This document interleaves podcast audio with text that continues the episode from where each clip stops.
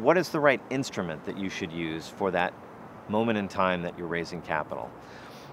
When you're first raising money, it is the absolute worst time to value your business because you have no revenue, no minimum viable product. So the last thing you want to do is sell a price round of equity.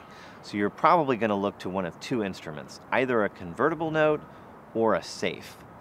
A convertible note is a traditional instrument that requires you to pay back the money at some date in the future, a maturity date. It has an interest rate and it has uh, a conversion rate, and sometimes it has a cap on value. Um, about six years ago, uh, Y Combinator, uh, a very hot accelerator here in the San Francisco Bay Area, uh, developed uh, an alternative for founders called a simple agreement for future equity. And it tried to solve the problem of the maturity date in the convertible note and the conversion. And so there is no maturity date in a SAFE. Um, so it isn't equity, it isn't debt.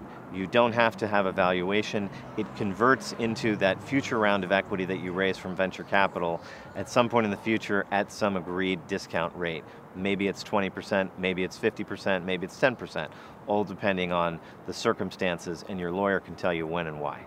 Even before you go to capitalize your business, you've got to be thinking about what intellectual property you'll be creating, and how will you protect it? Should you go out and get a provisional patent before you speak to a potential co-founder or first investor? Will you be needing a trademark? Will the trademark match your domain name? Is that available? Who else has it? How can you get it?